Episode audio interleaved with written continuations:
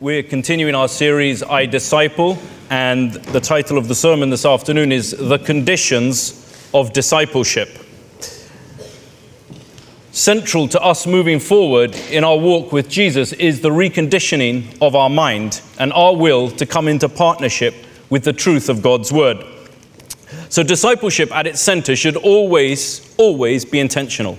It should be laced with integrity and it should be filled with hearts that are postured and positioned to moving forwards in God's plan for your life. Our will has to be His will. Surrendered hearts that fully abide in the Father's love produce authentic disciples. But you know, the reality is that true discipleship doesn't actually exist too much today. We fall into the trap of comfortable Christianity. You can take a moment to search them on Instagram and you can see a lot of the memes where they may even apply to your own life, where your heart is revealed in these memes. But the reality is, Jesus did not die for us to be comfortable. He did not die that our lives would not change, our hearts would not be renewed, our minds would not be reconditioned.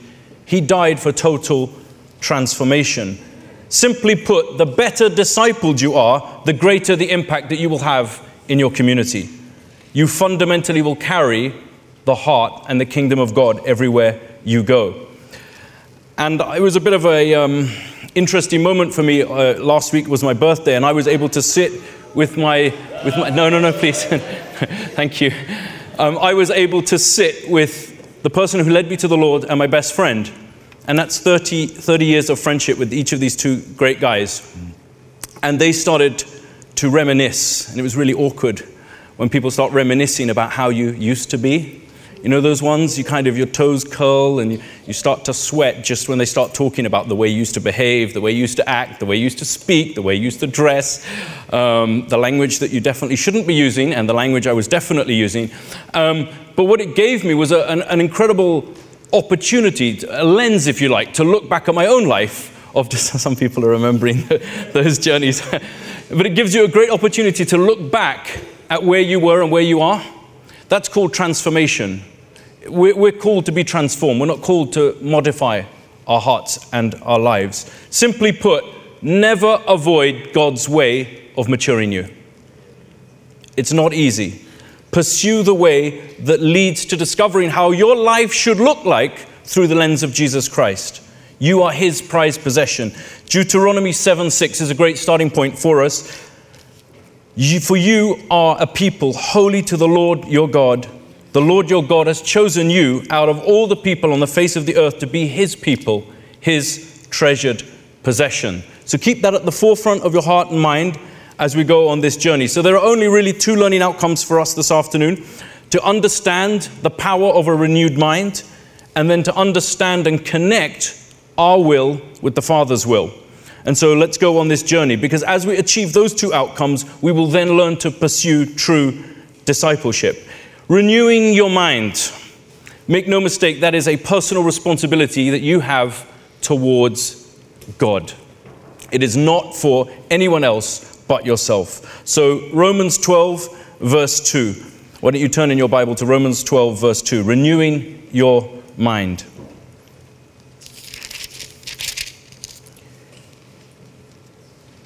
It's the Apostle Paul speaking. Do not conform to the pattern of this world, but be transformed by the renewing of your mind. Then you will be able to test and approve what God's will is His good, pleasing, and perfect will. Now, these are, this is a portion of Scripture that I'm sure we're all very, very familiar with, and the familiarity can sometimes allow these words to be diluted in our heart and in our mind but they take on a richer meaning when we're able to define and understand the parameters and the words that are used here in this portion of Scripture that Paul is clearly speaking to us today and to the early Christians at the time. So, conform. To conform is to fashion or shape one thing into another. However, to transform is to change one thing into another form, to be totally transformed into something different. Now, the world is the system of evil which opposes God. So the reality is we act as we think. If you think about that, that's our reality. The way we act is the way we think. Don't know about you, but all sin and all obedience that I ever have demonstrated in my life has come from my mind. And the same, I would suggest, is true for each and every one of us in the room. So, the key to overcoming the sin and to growing godliness is to change your thinking. Stinking thinking, I think Pastor Colin calls it. we must remember that reconditioning our minds is an ongoing process. One of the traps I fell into in my early days as a Christian was thinking, well, you know, you just abandon and disown all the things of the world and you step towards God's plan and God's purpose, and that's it. No, every single day, some of you are probably on your phones scrolling through social media as I speak. Your mind is taking in data, information. None of it, invariably, will probably be very, very healthy for you. The way that you transform your mind is reading and applying this, the Word of God, to every single part of your life. If you think the answers are found on Wikipedia, if you think they're found even in Facebook or Snapchat or any nice vibes that people like to send, forget it. It is not going to bring transformation. At best, it will bring modification. Do not conform to the pattern of this world. This also encompasses the way we act, the way we behave, the way we dress, the way we talk. But predominantly, Paul is talking about thinking. So it brings me on to my next point. Compromise is the welcome mat of deception. Compromise is the welcome mat of deception in your life. The harsh reality for us as Christians is that we are called to be salt and light. We are called to change and transform every area of society that we place our feet in. That can only be done if our minds are continually transformed. And so I want you to think about moments and situations where maybe the, the, un, the unregenerated heart or mind has failed God in a moment because we've allowed compromise to creep in. And it starts with small stuff. Little things, a little bit of banter that you might entertain, not entertain, little jokes that you might have with your friends at work or home or whatever. All those things are the product, the outworking of a mind that has not yet been fully redeemed and fully reconditioned to God. Sin always destroys, always damages, right? But holiness will always restore and redeem in every single area of your heart and in your life. So I think about how we expand our mind for a little bit because we can become very entrenched. I don't know about you, but I can become very entrenched in some of the way I think, some of the way I, I have views, whether it's politically, about portions of scripture, whatever. But here's the harsh reality if you want to change, you've got to be open to it. Nothing in your life is going to change if we continue to allow the same thoughts to determine the way that we then subsequently behave. And yet, Paul says very clearly be transformed by the renewing. Present tense, it's an ongoing process. And so I would suggest that your desire to change, your appetite to change, is going to be dictated and determined by how willing you're then prepared to step towards that change, which we will explore in a moment. So think about what you think about about God. If I asked you to come up 45 seconds, summarize your relationship with Christ testify, what would your opinion, what would your view be? Probably it would be a very, very current reality of what you sense or feel is in your heart and in your mind right now about what God is or isn't in your life. So let's just say, for example, some of you went for a job interview this week and for whatever reason you didn't get the job. Well, God isn't quite so good this week, right? We fall into that way of thinking very, very quickly because we think we know best for our lives. But if our mind is not fully redeemed, if our mind is not fully renewed, then we don't know what's best for our lives. And even when we do, God's ways are ultimately higher. God's ways are ultimately better in every single area. To expand our mental capacities for God, we need to train and renew our mind through discipline, which means studying the Word, prayer, Sunday service, Sunday giving. I mean, I think about myself publicly. Most of you have probably seen me pray publicly, amen? Once or twice. The reality was, for me, very, very on in my early days, I did not like to pray publicly in any capacity. And so the, the guy that led me to the Lord, he used to bribe me. It's terrible, isn't it? What Christians used to do. I used to be bribed to go to a youth prayer meeting at 6 a.m. in the lower hall on a Tuesday morning. And I've got to go to work after this. Like, predominantly at that time, I wasn't really a morning person. In this weather, there is no way you're getting me out right? 100% like, don't know about anyone else, right? But that's just the unrenewed mind, right? I'm being convicted as I speak. But he had a really, really good tip. I'll buy you breakfast. Like that, that's going to get you out, right? Like it's not, not like a, a croissant. It's like a full English breakfast. Okay, fine. But what was he trying to achieve? He was trying to get me to change the way I think. The reality is there will be strongholds.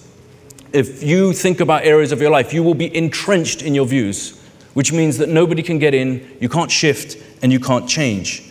But when we become acutely aware of the presence of God in every area of our lives, when His word, when worship, when warfare, when intercession is at the vanguard of our thinking, then our minds start to get renewed. Our minds start to move towards who we are called to be in God. Transformation into the likeness of Christ happens through the Word of God.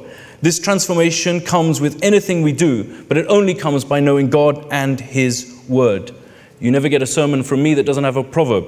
Proverb 23, verse 7 As a man thinks in his heart, so he is. When what we think and know is God's Word, that will come out in the way that we subsequently live. Now, I can hear a few of you saying, well, you know, you're just cherry picking verses. Okay.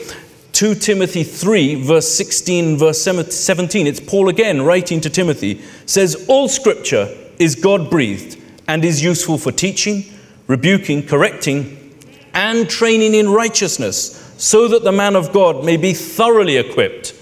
Not just have the minimum to get through the process, thoroughly equipped for what? Every good work. So, not th- something sometimes, everything all the time. The word is what will equip us and prepare us to live in this life. We are instructed to know and approve God's will for our lives, and this comes through renewing our mind through Scripture. To be effective in our life, it has to be a revelation. So get unfamiliar with the Word of God, because the more familiar you become with it, the less tolerant you will be to want to read it. It has to become fresh, it has to become new each and every day in your life. Here's something else to consider God will occasionally occasionally offend your mind to reveal your heart. That's a blatant reality. Think about the last time you were offended. Don't know what it was, don't know what was said, not said, read, not read. I'm not necessarily particularly interested, but I guarantee you a few things. It was in your mind first before it then seeped into your heart. And whatever you subsequently said or did as a result of what was said to you caused, the, caused that situation. David declares in Psalm 26, verse 2 Test me, O Lord. I always think it's careful. We need to be careful when we, we say, Test me, O Lord, because then we get tested, then we don't want the test. So, you know, we need to be kind of careful. Test me, O Lord, and try me. Examine my heart and my mind. So, David here is very much connecting heart and mind. He's very much saying, I need to know what's in my mind and what's in my heart because what's in my heart is what's in my mind, and vice versa. Colossians 3, verses 1 and 2. This is those who are called to make alive as those that are made alive in Christ. Since then, you have been raised with Christ. Set your hearts on things above, where Christ is, seated at the right hand of God. Set your minds on things above, not on earthly things. That means that we don't walk in rebellion to God's voice. Instead, we look to live in direct obedience to His will. When you sense conviction from God, submit yourself to Him and walk according to the Spirit. And if you're going to run, do one thing run to Jesus. Too often we run away from Him or we run away, run away from our situations, and actually we need to run to Him. So, point number two what about God's will versus my will? Anyone have ch- tests or challenges around that? Because it's very, very easy, often in our Christian life, in our Christian walk, we, we like to modify, we like to tweak, we like to coerce God almost into lining His will for our lives up with our will or our perceived will. Corrie Ten Boom said this The safest place to be is in the center of God's will. Now, the implication of that, I would suggest, although she didn't say this, that the direct opposite would also be applicable that the most dangerous place for any of us to be is outside of God's will. Abraham in Genesis 12 took everything with him because he wanted to live in God's will. He recognized that there is no joy for him And I would suggest the same is true for us outside of God's will for your life. Real partnership with God gives you a blessed assurance. As we connect with God's will, He guides and changes our hearts. He helps process challenges. He enables us to soak up the blessing of His greatness and prepares us for what He has called us to do. Philippians 2, verse 13 For it is God who works in you to will and to act in order to fulfill His good purpose. Which means, friends, that we cannot rely on our own strength. I have found that ultimately, when we rely on our own strength, we will have a measure of success for a period of time. But then, when I've found that we surrender to God's will, His supernatural strength kicks in. And make no mistake, you have only one of two options. So, this is a picture. I don't know if you can see it. My will, next exit, God's will, the other exit, which means you've only got one of two places to go. If you're on, in a car on a journey, you, you can't kind of be in God's will and your will. You're either in this lane or that lane. You're either on this motorway or that motorway. Simply put, you're either in God's will or you're not. You're either walking towards who God has called you to be and what God has called you to achieve, or you're doing your own will. We, we have both internal and external faith. The internal faith focuses on self, what I can do to change my circumstances. Ever done that? You know, the list of things that I can achieve, that I need to get done in order to change the will that I know that God has for me done. But we only focus in those moments on our natural resources. We don't look to the authority, to the power, or to the grace of God. External faith recognizes the answer to life's challenges are found only in Christ, and we must focus on His unfailing love. We can only truly see Christ when we are trusting in Him. So often we, we say that we trust the Lord with all our mind, all our soul, all our strength, all our heart, and we can do all things through Christ who strengthens us. But then what we live out, there's a massive gap. There's a huge chasm that we, we, we wrestle and we fight with to bring into partnership, but it's never going to work because we need to live lives that are fully surrendered to God's will. Anything else, and there will be no joy. We cannot be at the mercy of the elements or the circumstances around our life. When we say that we trust in the Lord, it means that we're looking solely to Him, Him and Him alone, exclusive focus on Jesus Christ. Our fruitfulness and our focus is not dependent on our circumstances or our environment, it's dependent on who Jesus is, which means that we need to continually renew our mind. The way we see things is not always the way that things actually are, right? And so the result of that sometimes is that the victory is all the more better when we're able to partner with God. As long as we live in God's will, we know that there's no, there's no sense of defeat. We only experience victory. So think about any defeat that you've had in your life. I would suggest perhaps maybe it's not necessarily been part of God's will for your life. Strong and bold, but biblically true. Because God never fails, God never loses. So any experience that you go through is not worthless. You can draw the nuggets of gold. You can appreciate what God has done in a given moment or situation or season of your life and move forward. The closer you are to God, the more in line with His will you will be. And then you're a real partner. You know, we're, we are co heirs with Christ. Co heirs means equal, it means that we're in partnership with Him in those moments. And so, for each area of your life, you should be thinking about well, where am I partnering with God in this? Or do we often, as I have done, just present God our plan and go, well, this is what I would like to achieve. Uh, join me in that, please, Lord. That's not co-heir. That's not being a co-heir with Christ. That's not being in partnership with Him. That's me being my God and then inviting Him to join the party. That never works. And to date, it's never worked. Number three, as we move forward in this, as we allow our minds to be renewed, as we come into partnership with God's will, one goal is achieved true discipleship. True discipleship. And I think that for us in our lives, it's the goal. When you think about your life, are you a true disciple? This quote from A.W. Tozer is incredible. There are rare Christians whose very presence incites others to be better Christians. I want to be that rare Christian.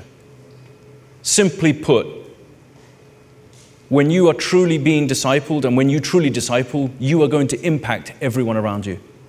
They're going to cap- catch something of what God is doing in your heart and in your life. You know, we hate change. Anyone hate change, or is it just me?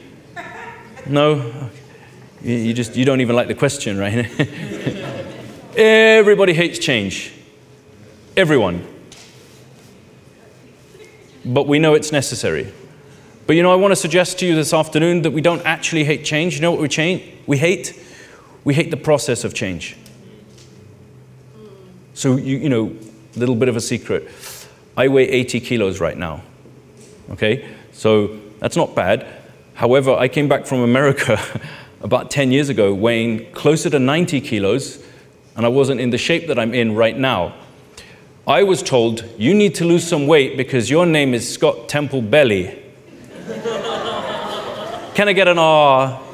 Ah, any sympathy? In fact, actually, there's a, a few protagonists actually over here that, that were leading the assault. Um, here's the reality I was not been in the gym for six or eight months at that time. I've been on holiday enjoying myself. The reality was, I had to decide in my heart do I want to change the way that I physically look? Yes or no? That's hard because you're used to the status quo in that moment, and that's not going to the gym and eating junk food. You have to then take steps towards it. We don't like change, we, like, we don't like the process of change. Changing our behavior, the way we think. You mean I can't have donuts for breakfast? No. You can't have Subway for lunch every day. No. And so what happens is I get told that I can't do what I want to do. Sound familiar in our walk with God a little bit? Where He calls us to do some stuff that we don't want to do, or He tells us to stop doing some stuff that we are still doing. And the reality is, your motivation is directly linked to your success. However discipled you are in your journey with Jesus today is down to you. Do not blame your cell leader. Do not blame Pastor Colin. Do not blame anybody else. It is solely and exclusively down to you. You are as much or as little like Jesus right now today as you want to be. And I would say that if we have the appetite, and forgive the pun, and the motivation to step towards becoming more like Him, it's going to require change. Wholesale change. It's not cut out the odd donut, it's everything has to change. Or we stay the same, and the cycle continues. It's very easy to remain a conformist. It's easy to stick with the status quo. We are not called to conform to the pressures of this world. You know that, right? Hmm? We're called to be salt and light. But for our saltiness to be effective, we have to have something different. If we want the world to believe in an invisible God, when they look at your life and they look at their life and they see no difference, it's never going to happen. Our minds need to be renewed each and every day. God demands that his people are different. Make no mistake, the goal of every Christian is to become more like Christ, which means the destination is always Christ.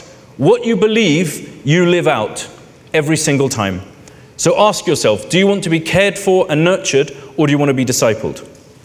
Because true discipleship, true discipleship, brings transformation, not merely modification. It extends the kingdom. You carry the anointing and the authority every single time that you speak in His name. And here's some affirmation for us this afternoon Ephesians 2, verse 10. For we are, who's He talking to? Us. We are God's masterpiece. You, you go to any museum and you see the masterpiece. You don't see the 50 dummy drawings or whatever they're called that they drew before that. So you see the masterpiece, you see the best of the best of the best every single time. He has created us anew in Christ Jesus so that we can do good things that He has planned for us long ago. Let me give you a dictionary definition of masterpiece a person's greatest piece of work, something done with mastery skill, or a consummate example of skill or excellence in any kind. Look at the person next to you tell them that they are God's masterpiece.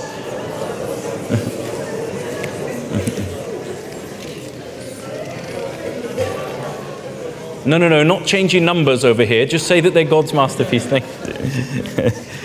so, the reality is that we have that opportunity.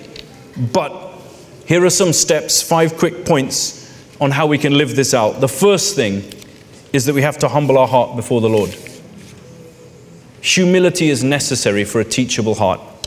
To discover your calling, you've got to set aside your agenda, You've got to set aside your presuppositions and you have to surrender to God's will. You cannot have a predetermined plan and then invite God to be part of it. He's just not going to get involved. You need to ask yourself the question what is God calling you to do today? And then ask yourself if you want to be in partnership with it. Two, examine your life experiences and your current circumstances.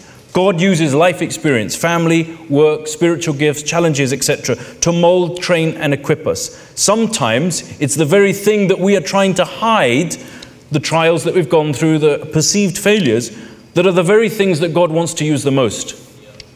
We all suffer trials. Sometimes we need to surrender and lean on God. And when we do, we come out the other side victorious and God is glorified. Number three, apply your talents, your gifts, and ability. If you want to understand what God's will is for your life, God will always match your calling with your capabilities. In determining that, here's a few questions What are your strengths? What brings out your passion? How do people respond to you when they see your giftedness? As you seek God's calling, He will direct your steps and confirm what He has already said. The most common way is in the Word of God. Number four, trust in God's timing and in His answer. God will always cause you to step into moments, into seasons, into situations that cause you to trust Him. Because His name has to get the honor, His name has to get the glory in that moment. Otherwise, it's man made and it's self effort. There will always be a perfectly orchestrated and timed moment to display His honor. Ecclesiastes 3:11 In the fullness of time he makes all things beautiful. All things. And so, the overarching question for you this afternoon is Is your mind renewed? However renewed you believe your mind is, that is in direct correlation to how much you are in God's will. And so that's a self assessment. And the more you renew your mind, the more you come into partnership with God's will. And it's hard because we think we know best. Right? Or is it just me? We think we know what's best for our lives. We, we want to be Lord of our own lives. We want to make our own decisions, but actually, it doesn't produce God's will for our life. The only time that we will understand that we are in God's will is when we renew our minds. And Paul makes it very clear it's a continual process. It's not once in a lifetime, do it when you give your life to Christ and that's it. It's a continual process because you are bombarded every single day with opportunities and moments and situations for your mind to be corrupted. And for your mind to be then renewed, it needs to be in His Word each and every day. Do not live in opposition to God's will. Here's a humble fact as we draw our thoughts to a close. At any point in your life, you are either being conformed to the world or being conformed to Christ. It can never be both at the same time. And God's will, I have found, is always more pleasing for you than disobedience ever is. Ever. There is perfect joy when you're in God's will, friends. Amen?